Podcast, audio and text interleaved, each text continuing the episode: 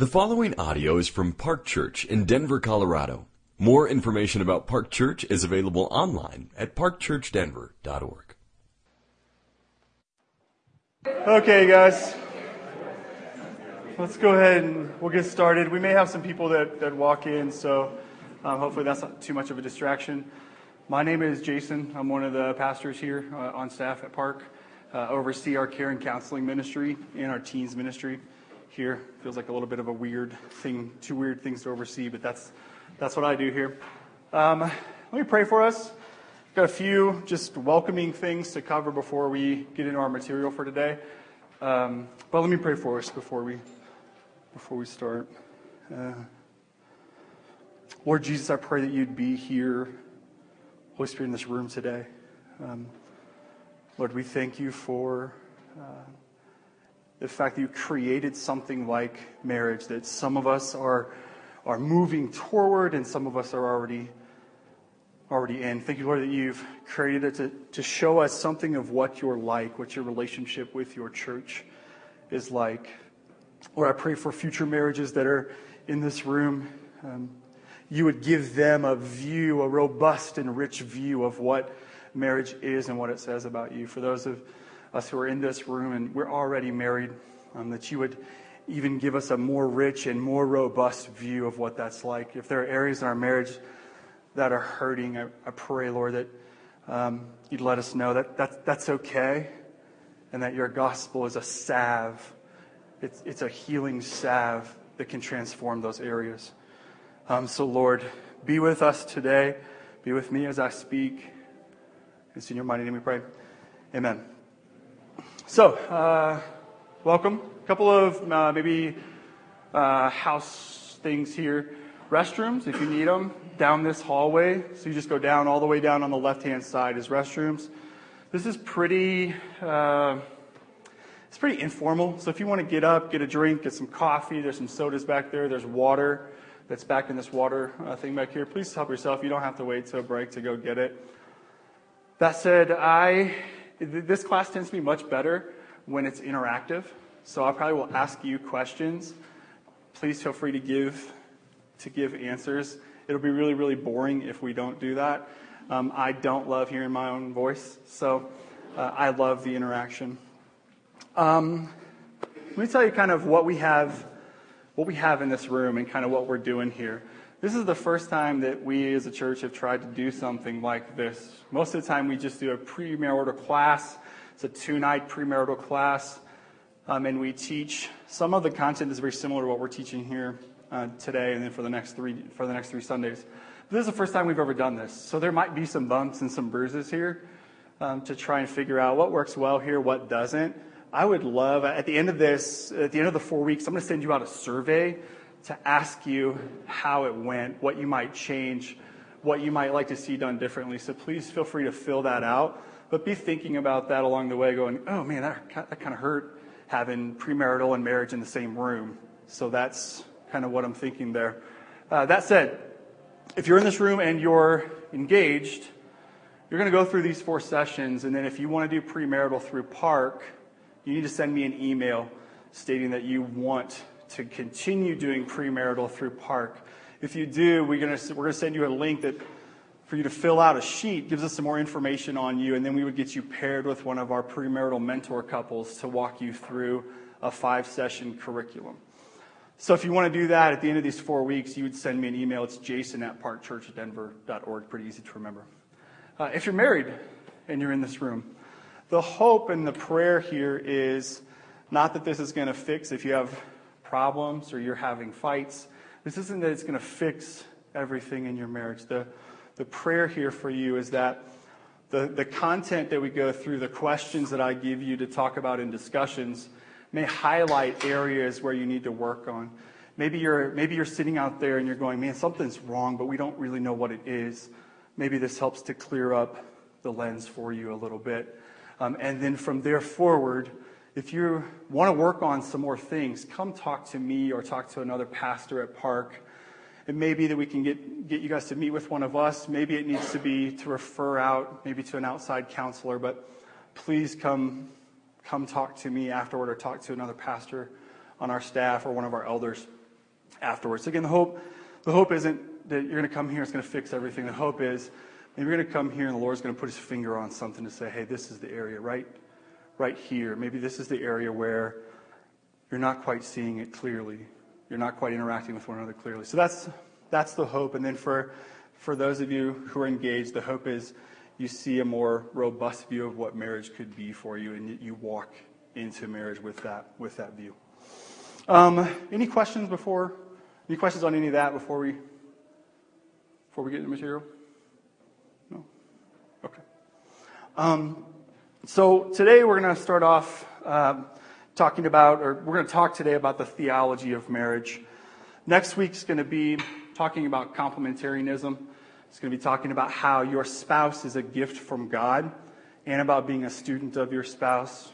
The third week is going to be on uh, communication, fighting, and forgiveness. And then the fourth week is going to be much, much different than anything we've done as far as uh, our premarital class has gone over the last few years. We're going to try and hit a topical, a topical session that last one. So we're going to talk about sex. We're going to talk about uh, leaving and cleaving. We're going to talk about parenting, and we're going to talk a little bit about finances. Uh, that last session. So um, that's kind of going to be that's kind of going to be fairly new. So that's kind of how the, the next four weeks are going to go. Today we're going to talk about the theology of marriage. So with that, I would ask you, and here is where we get interactive.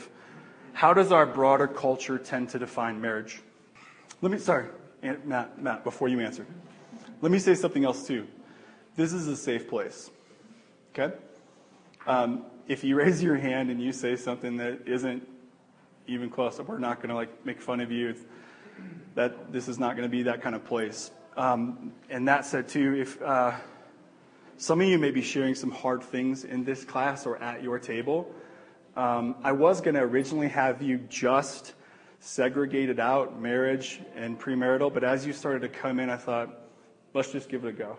Let's see where people sit and kind of just have them talk through things. Maybe after this, after today, we might change that. But again, this is a safe place. So if you're engaged, you may be sitting at a table with a married couple who's going to go, Yeah, we're struggling, man. We're really having a hard time. Um, don't be caught off guard. Um, if, you're, if you're married and you're here, maybe, maybe it is you're just kind of wanting to good, some good maintenance, good refresher. Things are going well, but you want to keep them going well. And you're, you're sitting at a table and an engaged couple goes, I don't think we're supposed to be together. It's okay. Don't freak out. Don't freak out. This is a safe place.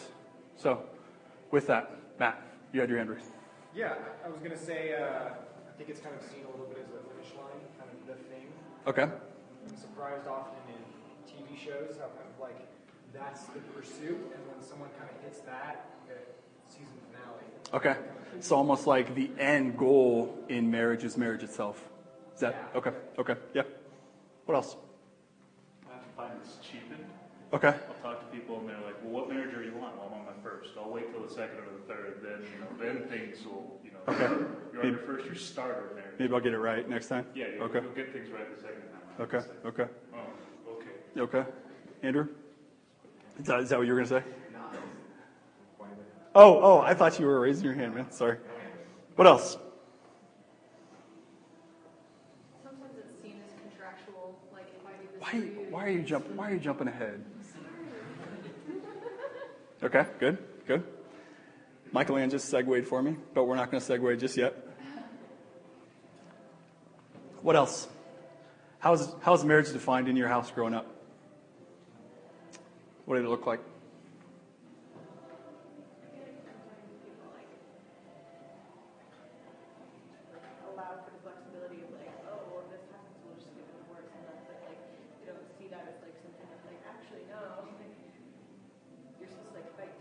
Yeah.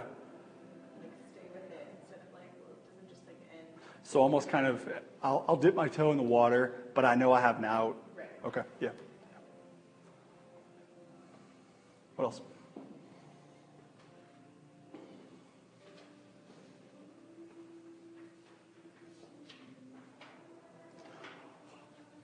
I might say our broader culture um, tends to think about marriage, and this is kind of going back to the cheapening of it. tends let's go back to marriage and, and think about it in terms of this will fulfill my happiness. Right? I want to be happy, and therefore I will get married, and this will make me happy. Um, so it's it, essentially it's my satisfaction and my desires being met within that marriage. And if I do that, you know, if I get married, then that's actually going to come. And then I might also say, we tend to think if we get into a marriage and it's not like that, it's not happy, we think, oh, I made a mistake. I've made a mistake and I need to get out. Um, let's flip to uh, let's flip to Genesis 2, 18 through 25. If you've got one, if you don't have a Bible, I put some out on the tables. If you if you need one, please feel free to use that.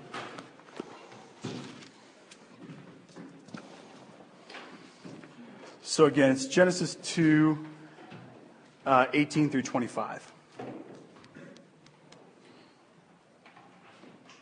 going to go ahead and read this section, and then we're kind of going to talk about a few things that we see in this section. So then the Lord God said, It is not good that the man should be alone. I will make a helper fit for him. Now out of the ground the Lord God had formed every beast of the field and every bird of the heavens, and brought them to the man to see what he would call them. And whatever the man called every living creature, that was its name. The man gave names to all livestock and to the birds of the heavens and every beast of the field. But for Adam there was not found a helper fit for him. So the Lord God caused a deep sleep to fall upon the man, and while he slept, he took one of his ribs and closed up the place with flesh. And the rib that the Lord God had taken from the man, he made into a woman, and he brought her to the man. Then the man said, This at last is bone of my bones and flesh of my flesh. She shall be called woman because she was taken out of man. Therefore, a man shall leave his father and his mother and hold fast to his wife, and they shall become one flesh. And the man and his wife were both naked and were not ashamed. So, what do we, what do we see here about marriage in this passage?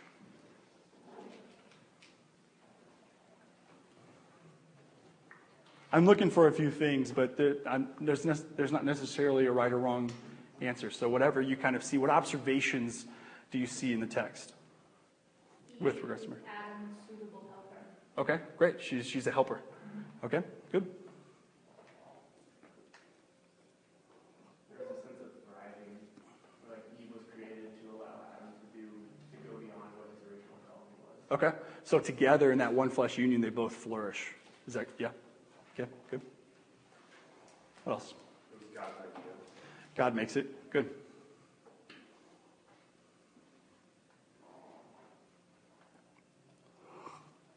Let me say this really quick on that point before somebody else mentions another point.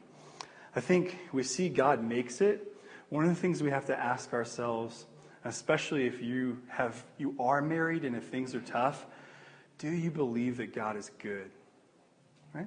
Do you believe that he's wise? Do you believe that the purposes that he set up in marriage are good? Do you believe that he loves you? Those are things to ask yourself if things are tough.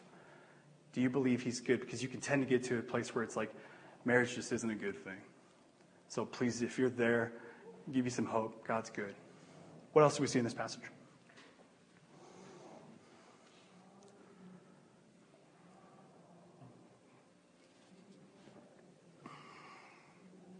It's originally a really good design. There's no shame, there's no, Totally. there's no nothing there, there's no dark secrets or anything. It's Yep. The perfect plan. Yep. Yep. Good. Good.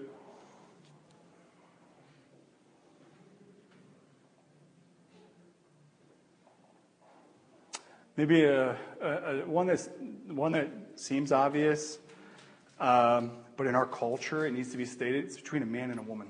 So we see marriage is between man and woman. What else do you see? Husbands, maybe. I'll ask this question to you. Husbands or potential husbands here.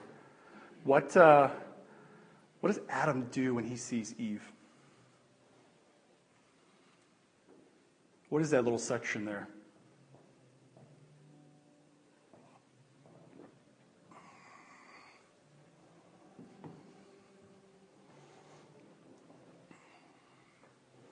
Says, This at last is bone of my bones and flesh of my flesh. She shall be called woman because she was taken out of man.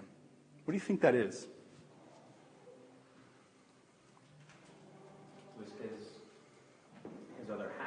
names all the animals, and they all have a pair, and he's all alone. Yep. And then he suddenly sees that missing piece, that himself. You know, we call each other like, oh, that's my girl, or you know, that's my guy. And he's like, hey, that's you're you're with me, you're mine. Yeah.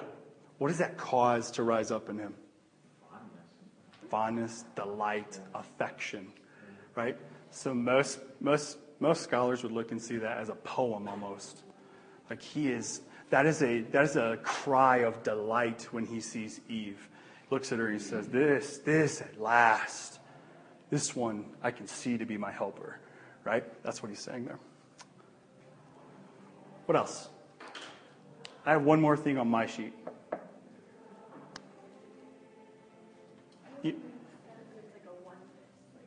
Keep going.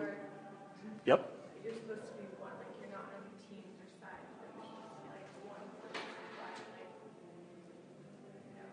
Yeah, totally. That's that's kind of yeah. you're you're you're really close to where I, to where I'm going there.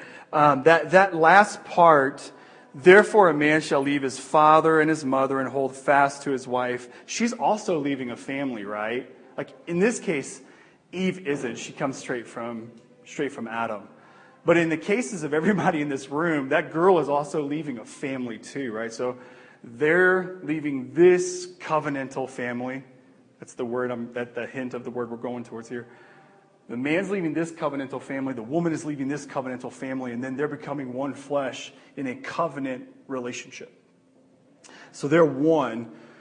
Um, and, and it is meant to mirror that the last line there the man and his wife are both naked and were not ashamed. Now that's mainly before God. So coram deo, they're living before God. That, that's mainly meant to say before God they are both naked and unashamed. But that relationship, that covenantal relationship that they have with one another, also mirrors the covenantal relationship that they have with the Father, with God. And so they're both naked and unashamed before God. But this, in this relationship, they're also supposed to experience that we're both naked and unashamed. This is a safe place for us. This is a safe place for me to say, I struggle with this. This is a safe place for me to be harsh and not have bitterness brought toward me. Does that make sense? So it's, there's one sense in which it's this way, there's another sense in which it's in that covenant relationship between man and woman. Um, so, covenant. So we have this covenantal relationship. Michael Ann, what did you say earlier? Our broader culture tends to define it. it's a contract. Yeah. So our broader culture tends to define and think about marriage in terms of a contract. So let's talk about a contract. What what's a contract? So you got two parties here. Okay, my drawing is horrible. I'm really sorry. But this is the contract. Um, and we'll, this is my, that's my lady. Put some faces on them, I guess. Um, what's a contract between two parties? What does it do? Okay, legally binding document. To do what? Yep, yep. But in a contract, that's good. Legally binding um, between one another. What happens? Let's say, um, let's say these are businesses, right? So let's say each of these people represent businesses. Um, what happens if this business does not uphold their end of the mutual agreement, right? Because essentially it's a mutual agreement, right? But it's a mutual agreement to do things, right? I'm going to do this, and in turn, you're going to pay me for it. Or I'm going to do this, and this is how I'm going to uphold my end of the contract. And I'm going to do this, and that's how I'm going to uphold my end of the contract. Right? What happens when one party doesn't uphold their end of the contract? It's null and void, right? It's done. It's done. So, how, how do we tend to see this worked out in marriage? That may be like too broad of a question, but we'll see. If the broader culture tends to define marriage or can define marriage in terms of, I'm going to enter this in order to fulfill my happiness, right? So essentially, this party right here, the lady is going in. Let's say this now we're now we're not businesses, we're actually people here. She's thinking, okay, I'm gonna I'm gonna enter into this marriage contract because I want to be happy. Okay? And he's going to enter into this marriage contract because he wants to be happy. What do you think is going to happen pretty darn quickly? They're both going to be unhappy. Why? Because they're seeking it for selfish reasons. Right. Right. And so what yeah, what's going to happen is he's going to go, "Man, she is not at all upholding what I want." Um, and then she's going to go, "Man, he's not upholding it all." And they're going to be bitter, and that's going to start a cycle downwards such that they looked at it as a contract, and now that the person is not upholding their end of the contract, it's null and void. Then we get divorce. Okay? And if it, if it doesn't end in divorce, let's say you got, let's say you have a marriage where they're both viewing it as a contract, but it doesn't end in divorce. Where do you go from there? Adultery. Adultery, that's one place. Where else? Resentment. Resentment. 40 years of nastiness, right? You ever you guys ever seen those marriages? 40, 30 years, 40 years, 50 years of people who just hate one another. They stayed in it, but they still viewed it as a contract. Maybe they were just a little bit more gracious to not want out of it. But they still viewed it as a contract. They still viewed it as you need to uphold your end of the bargain.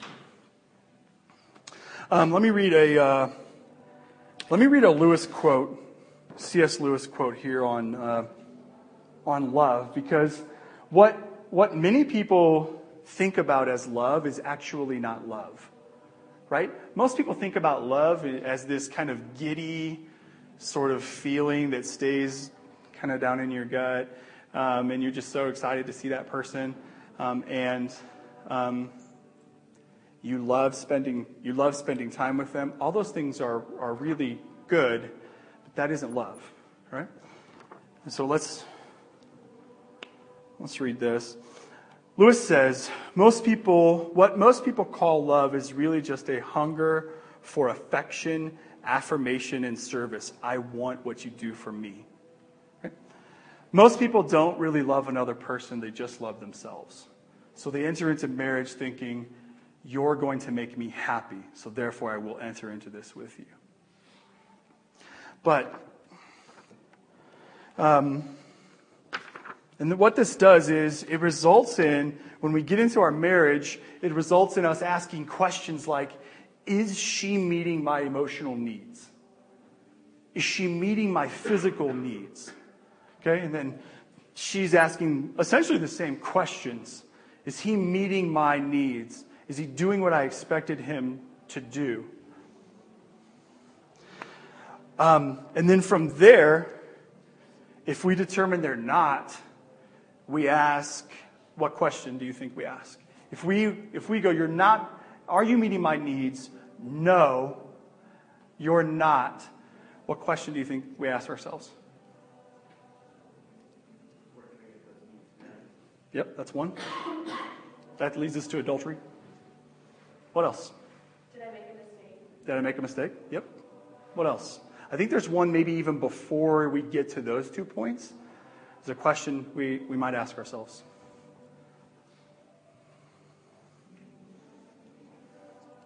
I'm going to grab, while you guys are thinking, I'm going to grab Tim Keller's book here. Why should I, why should I give if I'm not receiving? Right? Does that seem like a logical question? If that's the way you're thinking about marriage? Why should I give if I'm not actually receiving? So, um, I'm going to read a quote. Uh, this is The Meaning of Marriage by Tim Keller. Uh, if you're married or you're engaged, anyone in this room, I'd recommend you get this book. You can buy it downstairs. Um, it's a fantastic, fantastic book. If you're actually going through premarital with us after these classes, it's you, you go through it in our curriculum. You read through it with your mentor couple. So um, I'm going to read a section here. It's a, it's a rather long section, so please, I would beg you stay with me here as I read this. Um,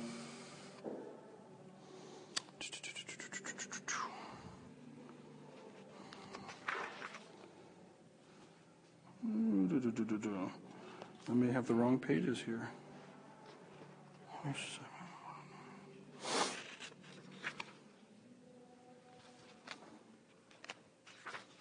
And I may have written down the wrong pages. I may have failed you. Well, essentially, sorry, I think I wrote down the wrong pages. That was a fail. Um, that was one of those learning moments you guys are going to write me on my survey going, hey, get the numbers, get the pages right. Um, essentially, there's a quote in there where Keller says, um, a lot of times what happens in a marriage is once people get, once people have children, they're married, they have children, once those children leave their house, they get a divorce. Why? It's because they were living for their, their, their marriage existed for their children. They weren't actually pouring into their marriage and loving and serving their spouse. And he goes on to say, why, why he goes on to, make, to ask the question, why is it there for their children? Why is that love there for their children such that they would stay together? Because um, a lot of people tend to say, well, we just, we fell out of, we fell out of love, right? He says that doesn't happen with children. Why doesn't it happen with children? Because from the moment, and, and this is, I think, is a good example here with Levi, for the, from the moment that they're born, you are loving and serving and laying down your life for them, and they give you nothing. I mean, I'm, that's probably not entirely true. You probably look at his face, but um, they give you nothing in return. You expect nothing from them. Um, and yet you are doing the actions of love because you are loving and serving, laying down your life, which we'll look at in a, in a second. That is love, the laying down of one's life as Jesus laid down his life for his bride. But he goes on to say, essentially, this happens with children because we love them and serve them and lay our lives down for them. And then the feelings, this rich, deep rooted, robust love develops for someone who we've laid our life down for. But that, that wasn't happening in their marriage. So essentially, there was nothing there. So when the children, what, what they were actually living for in their marriage, when those children moved out of their house, they looked at this void and said, There's nothing else here. So that's kind of the, the quote that I was going to read here. Um, let's look, let's now look at, let's turn. So we've kind of been looking at what, how does the culture look at it? Now let's turn and see how does the Bible view marriage? How does the Bible talk about marriage? It's, um, let's, let's turn to Ephesians 5 and we'll look at 22 through 33.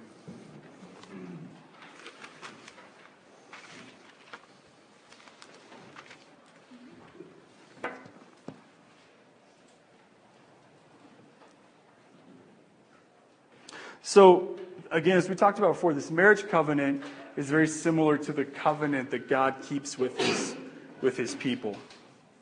So we're going to read Ephesians 5 22 through 33. It says, Wives, submit to your own husbands as to the Lord. For the husband is the head of the wife, even as Christ is the head of the church, his body, and is himself its Savior. Now, as the church submits to Christ, so also wives should submit in everything to their husbands. Husbands, Love your wives as Christ loved the church and gave himself up for her, that he might sanctify her, having cleansed her by the washing of water with the word, so that he might present the church to himself in splendor, without spot or wrinkle or any such thing, that she might be holy and without blemish. In the same way, husbands should love their wives as their own bodies. He who loves his wife loves himself, for no one ever hated his own flesh but nourishes and cherishes it, just as Christ does the church, because we are members of his body. Therefore, a man shall leave his father and mother and hold fast to his wife, and the two shall become one flesh. This mystery is profound, and I am saying that it refers to Christ in the church. However, let each one of you love his wife as himself, and let the wife see that she respects her husband. So, God covenants with his people.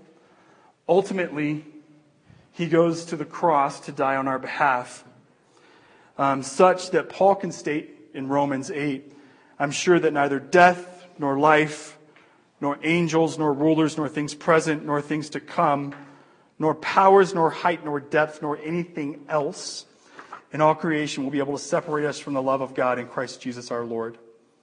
So, How does the, how does the Bible, how's God's word talk about marriage? If it helps, you can think about it in, in contrast to how our culture, our broader culture, tends to think about it. it. Is one. You say it's one? Yeah, okay. You mean by one flesh? Okay, yeah, okay. What else? people sacrificing for each other, not to necessarily get everything out of it. Very different from this, right? Yeah, very different from this. Because it's no longer, I'm going to enter this for my own happiness. It's actually, I'm going to enter this to lay down my life for your happiness, right? Okay, what else?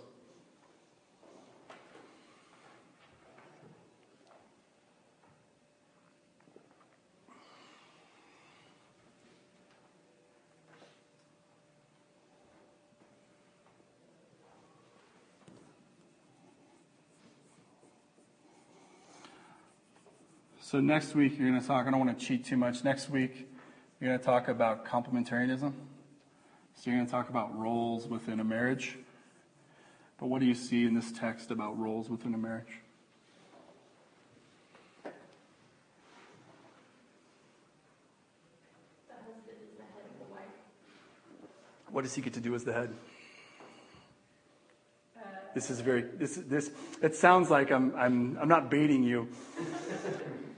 Uh, but the the answer is very different depending on if you're looking at God's word or if you're looking at the culture as a whole. So, as the head, you're right. It says he's the head. What does he get to do? Love your wife. How? Christ loved the church How does he get to love his wife? to make her holy, cleansing, and That's why. oh, How? oh, gave himself up. There you go. Husbands, husbands now, future husbands, your call as the head is not to dominate. Your call as the head is not to um, lord it over. Your call as the head is you get to lay down your life. You get into a fight, guess who's the first to lay down their weapons? You are. Guess who's the first to say, okay, I'm, I'm done arguing. I'm done. I love you and I don't want to continue to argue. You are. So, wives. Now, wives. This is a fantastic. I, we're probably getting too much into this because you're going to talk about it next week, but I'm fascinated by it. Submission gets a really bad rap. What is submission? In, in terms of this here, in terms of Ephesians 5, what is submission? Surrendering to what? How? I don't know. I don't know that I like the word surrendering, but we'll we'll, we'll continue with it.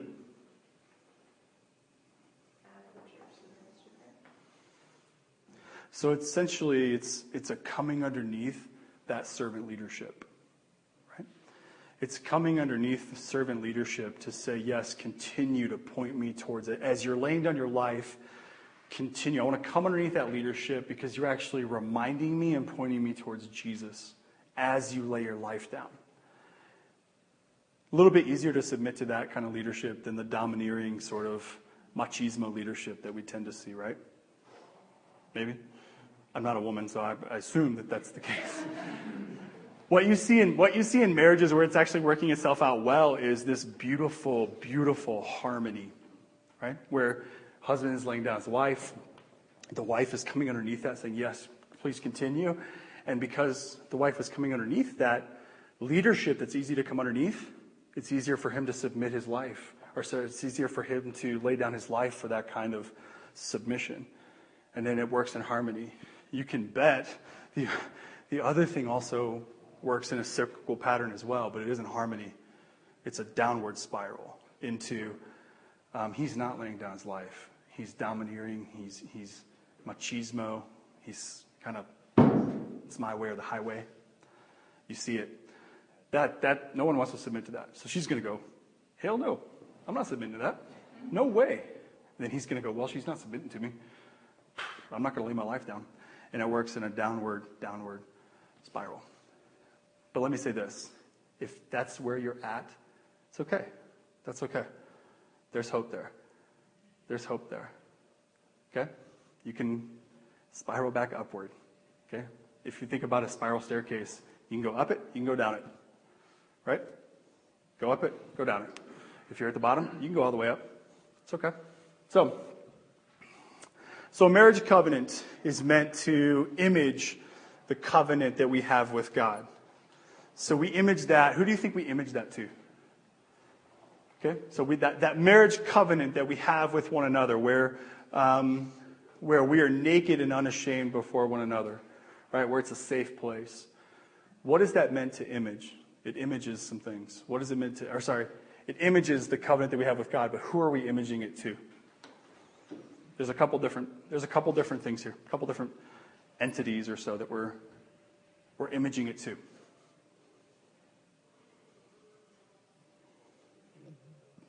Give me, the mo- give me the most obvious one. What? Your spouse. Good. Good. Who else? World. The outside world, right? Is that, what you, is that what you mean? Yeah, the outside world is looking on. You're either speaking something true about the gospel, according to Paul, right? You're speaking something true about the gospel, or you're actually lying to the outside world. There's one other one. Anybody else in here have kids besides these guys? No? Who do you think you image it to? Totally. Anybody, anybody who's in your household looking on, right? So you do that for one another. You'll do that for Levi and any other children that God, that God blesses you with. They're constantly looking on. So as parents, and we'll get into this probably a little bit more uh, in week four, as parents, you're constantly teaching. The same way that you're constantly teaching to your spouse, you are constantly teaching to your children. And you're either teaching something that's true about the gospel, teaching something true about the way that Jesus relates to his bride, or you're lying to them by your words and your actions.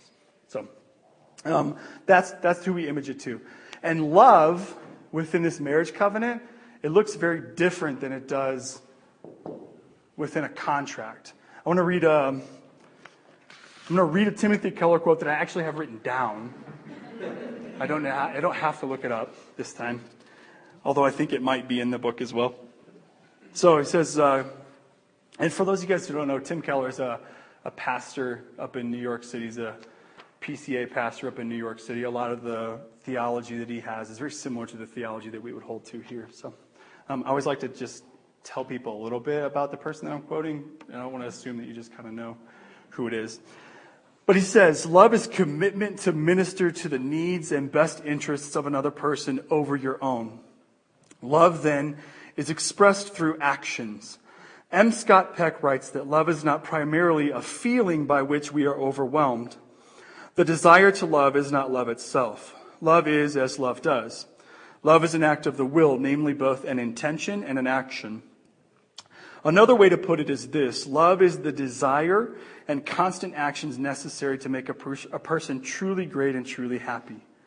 These definitions point to the fallacy inherent in the claim couples often make we just don't love each other anymore. This is to see love as sentiment. But love is not sentiment, even though strong feelings may often accompany it.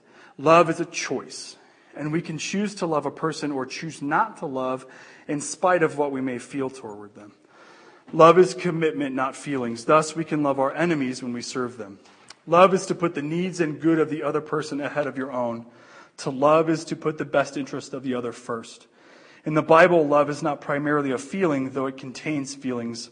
Love is a habitual way of thinking and, thinking and acting towards someone else. When we do the activity of love, the feelings of love follow. When our feelings of love dry up, dry up, it is usually because we have stopped the activity. Parents learn to meet the needs of babies, though they get nothing in return. As a result, a deep unconditional love grows for the child. But when our spouse acts like a baby, we tend to withdraw the activity of love, and then our feelings for them begin to dry up. So, um, love within a covenant, how is it different than a contract? Selfless. Selfless? Good? Good? I'm not looking for necessarily some specific answers here as much as just trying to get you thinking in these terms. So, what else? Self-healing. Self healing? Tell, yeah, I would agree. Tell me what you mean by that, though. Pa- So, unpack it a little bit. In a contract, you break a contract, Yeah.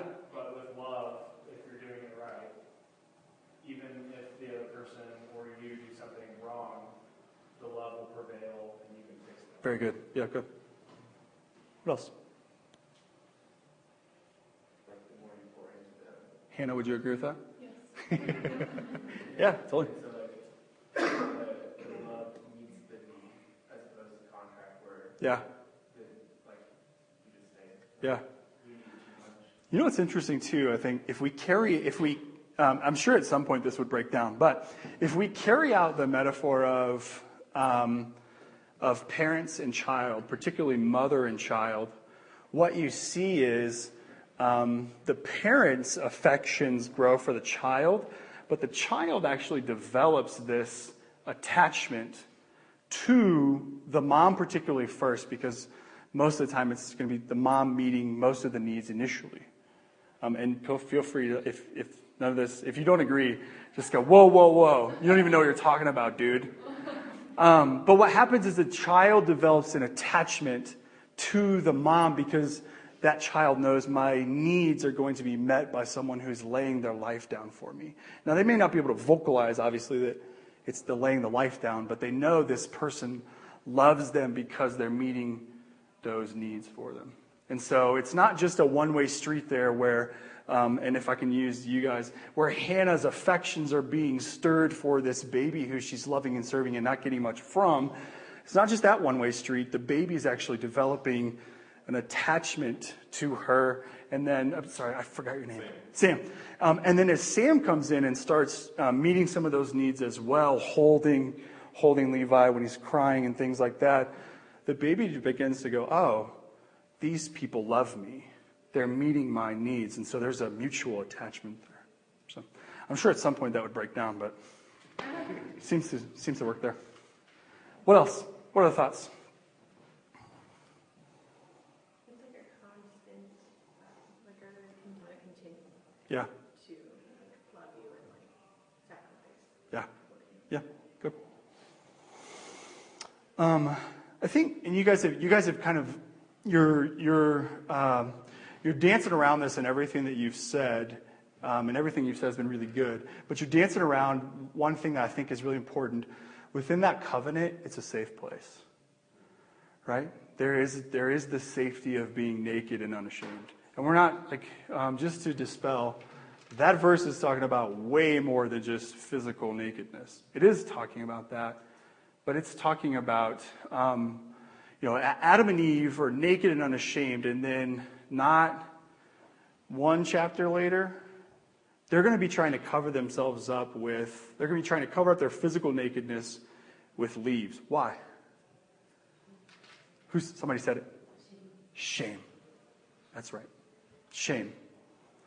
So within the bounds of this marriage covenant, it's a safe place. Safe, and it should be, should be a safe place from shame and guilt and fear. Right? It isn't always, but that's what it should be. And then, then again, let me say if you're in this room and that's where you're at, if you're married and that's where you're at, there's hope. Because of the gospel, there is hope that your marriage can get to that can get to that place where it is safe. But within the bounds of that covenant, it should be a safe place, right? God covenants with us and says, I'm not going to leave you or forsake you. As a matter of fact, I'm going to die for you. And nothing, and that's where we get to Paul's quote there from Romans, like, nothing's going to separate that. Nothing. I'm going to be here. And this marriage covenant is meant to is meant to mirror that. So when for those of you that are married, um, most of you took a vow probably, and your vow probably said something for richer or for poor, for better or for worse. Maybe, maybe not. But whenever I do a wedding, and as part of the vows, it's for richer, poorer, for better, for worse. That line for better or for worse it's baffling that we stand before another person and say, yep, for better or for worse. What do you think that means if it doesn't mean this could go horrible? I'm here. This could be amazing. This could be fantastic. i am there. This could be horrible. I'm here. Um, that's a tough, tough line. For those of you who are, who are thinking about getting engaged, um, I, want to challenge you to really think about those things. I'm not suggesting that you shouldn't walk towards that marriage, um, those vows, but take them, what you're doing, take it very seriously. Because you are covenanting before God to say, I'm going to stay right here. You may get cancer and die, I'll be here. You may get hit by a truck next week and be um, on life support. I'll be here. You may get you, you may get some sort of disease that incapacitates your entire body and you're in a wheelchair for the rest of your life. I'll be here. Your character may be horrible. Um, you may not actually believe in Jesus. I'm here. That's tough. That's really tough. Um, but beautiful. Because of what it represents, because of what it images, it's beautiful. Does that make sense? Make sense? Okay. Um, so here's what I want you to do. I want you guys to take, let's see, we got about, sorry, I'm looking at my clock in my office. So we got about uh, seven minutes until the top of the hour. Take, take about a five minute break. And then I want you to come back to your tables. And you have, for those of you who are engaged, you should have the printout for questions for, for engaged couples. Or for, for those, if you're not engaged, that's okay. For those of you who are pre marriage date. Um, and then for those of you who are post marriage date, there was a list of questions for you as well. If you don't have them, you can get it from over here. I want you to take about 10 minutes, 15 minutes, and go through those questions. And then at 12:15, I'm going to do something that could be disastrous. I'm going to do about 15 minutes of Q&A. We'll just kind of open it up for that. I'm hoping to do about 10 to 15 minutes each session of Q&A. Are we going to do the questions like individually or with our spouse or at the table? Try and do it. Try to do it as a table. Are they different for like pre? Yes. Yep. They're going to be very different questions for marriage. Essentially, what we're trying to do is take the material and the content that we've covered today and nuance those questions towards people who are married and then nuance questions towards those who are engaged. So, take, to, take the time, or take, take about five minutes, but do it as a table. And this is where I'll, I'll probably want your feedback after today to see how that went. Because some of you, if you're married, some, some of that hurt and that pain could be too much to do at a table, if that's, if that's where you're at. Um, if that's the case, let me know. Please let me know. Don't just not come back next week. Um, let me know. We can like we can change it up. But again, some of this is kind of I want it to feel like a safe place for you. I want you to feel like you're in a community where it's okay for you to go, and we're hurting. We're hurting bad. Um, and so, um, because, because let, me just dispel, none of us is hitting it on, on all cylinders, okay? We're all, I mean, I, I've been married for 13 years. We got places where we hurt. So, like, I want this to feel like a safe place. I also want it to be a place where you will share. So if, if you, we need to switch it up next week, let me know. But let's try and do it as a table. So that means you might have some people who are dating, you might have some people who are engaged, and you might have some people at a table who are already married. So let's try that, okay? So let's take about five minutes, come back at the top of the hour, go ahead and start. At 12.15, we'll, we'll do a Q&A. Okay, guys. Good, good discussions, bad discussions. Uh, yeah, fairly good discussions. Okay, good, good. Um, all right, let's do. We need to wrap at 12:30, so let's do about 13, 13 minutes or so of Q&A. If you have questions, I just thought I would open it up to see kind of what's on your mind. What are you guys coming in here with? Maybe questions that you're already coming in with. So I'll open it up. If you don't, that's okay too. But Uh, more topical discussion of divorce. Hmm. Um, acceptable is maybe a, weird word. That's but, good. Um, beneficial for the couple. Yeah, I think you see you see an instance in Scripture where, um, in Mark, I think it's Mark ten, right, where Jesus, where the Pharisees come and they ask Jesus questions about divorce, and and they're like, well, Moses allowed it, he- he allowed us to write a certificate of divorce, and Jesus says that was because of hardness of heart, right, and so I think. Um, hardness of heart is kind of a little bit of a hard thing to define. Um, but I think you see marriages where, um, particularly when there's been adultery involved, um, where a husband or a wife, or maybe even both, are just hard towards one another because they're actually their hearts are hard towards God. Um, so I think and you've you've got instances of adultery that results in an instance of hardness of heart. Um, that's when that's when I think we would allow for that. Um, but there'd be a whole lot of discussion before that because it isn't just a simple like, yeah, go for it. It's okay. We're going to work on. We we want to come alongside you and work on reconciliation if it's possible, and then through that, maybe it's not, maybe it's not. And then we get to the question on remarriage, which I'm not going to answer for you.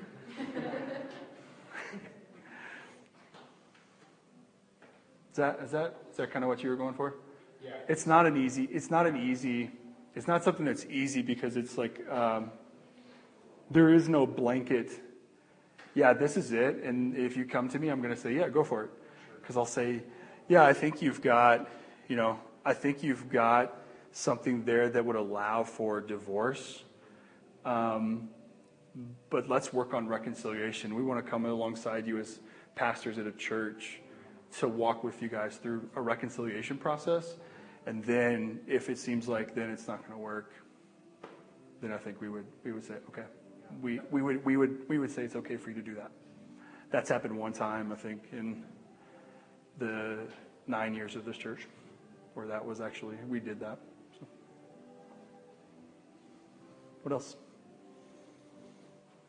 We don't talk. We're not going to talk much about divorce. Um, but if you have questions, let me know. But um, Yeah, go for it. I've been married a little bit, and it seems the this covenant, it's you have to pour into it, and it becomes an entity on its own, I guess. I'm not sure. I think I, do- I, I understand what you mean by pour into it. Yeah. I'm not sure I get what you mean by it being an entity of its own. Well, it's it's a part of you, but it's separate at the same time. Sure, sure. I don't know. So that's just my. Well, I think uh, maybe this is what you're going for, and maybe it's not. So I'll make a comment, and if it doesn't, just let me know if, it, if it's not going towards it. Um, I think you you have to.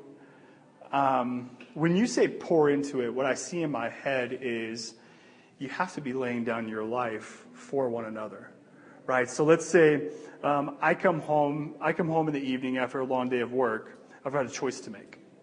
Um, I can either decide to go to the refrigerator, grab a beer, and go sit on the couch and watch the football game, or my wife has spent all day with four kids. She wants some some adult interaction, right? Some adult conversation. So I can choose to ignore her and just go, man, I've had a long day. I'm just going to veg. Or I can go interact with her. That's a choice that has an effect on that oneness, right? Because I'm either making a selfish decision, and, and sorry, let me hear, hear me say this. Getting a beer and watching a football game is not necessarily a selfish decision. So um, I don't want you to think, I can't, when I go home today, I can't watch the Broncos game because Jason said so. Um, don't, please don't hear that. Um, but if that's, the, if that's the aroma of your life, is I just go do those things and I don't interact with her even though she's asking for that, I'm making a selfish decision over and over and over again that it will have effects on that one flesh union. Does that is that kind of what you're going for? Yeah. I mean, I think it either to go back to what Keller says in that quote, if you're not doing that, that bond that you have will dry up because you aren't actually doing the things that create this rich and deep, robust, kind of deep rooted love for one another um, it will. And if you are continuing to do those things, then it just gets better and better and better. So, one of the things that I'll tell husbands on a wedding day is if you're doing what Paul says in Ephesians 5 correctly, there's a purpose to it. And I think uh, Hannah was reading the why. Why does a husband lay down his life? Well, it's the same reason that Jesus does, and so it's for her beauty, right? And so, if a husband is doing that, the bond between them should be richer. Um, and and her, everything about her, inside and out, should be more beautiful when she's 60 than she, it does on her wedding day when she's you know 25 or 35 or whatever that is. If a husband has been walking alongside of her, laying down his life for her, it's going to have a bond that other people should be able to see, and other people should be able to look on and see, man, that, that, that woman is radiant.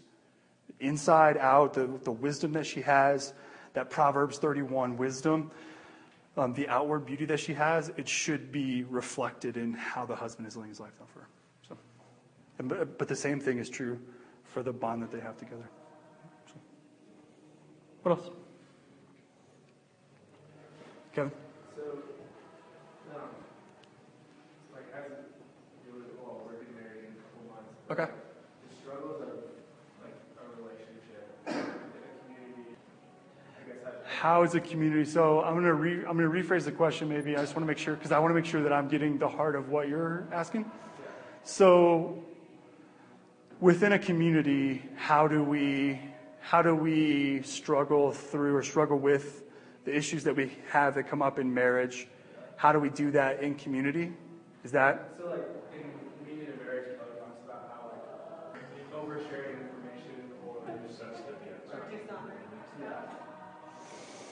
Um, I think it helps. Uh, let me tell you what Elizabeth and I did. My wife's name is Elizabeth. Uh, when we got married, we looked for couples whose marriage we respected, and we sought them out. Um, now, I think, I think married couples should also be seeking out opportunities to pour into new marriages, but we just knew we wanted that. We wanted to be spending time in people's homes and not. So I think it's good to spend time with a husband, and it's good for a wife to spend time with a wife, but there's no substitute for being in their home and breaking bread with them if they've got children, watching how they interact with their children and how they interact with their spouse. And so, one, I think I'd encourage you seek it out. Find marriages that you want to emulate. Um, if you don't know any, ask. I'll tell you. Um, but find marriages that you want to emulate and approach those people and say, "Hey, can can we spend some time with you? Can we come over to your house for dinner every few months just to see how you how you interact?"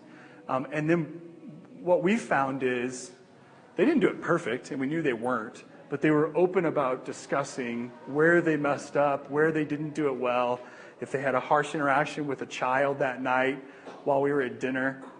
They're pretty open about it.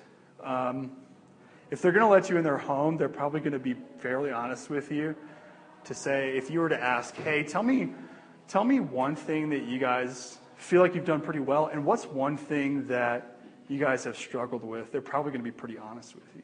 So, does that help at all? Is that? I feel like I'm not getting quite to the heart of your question. Okay.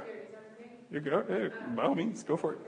So one thing, when we went to premarital counseling, we kind of struggled. Yeah, a lot of like, it's good. a lot of bumping heads against each other. It was painful for a while. It was just like, can we share that? Can we share not share that? It took a while. It was ugly for a while. But I mean, we got to a better place. Good. I think if I could add one thing to it, um, make sure that the person that you're sharing things with feels the comfort to challenge you where you need to be challenged.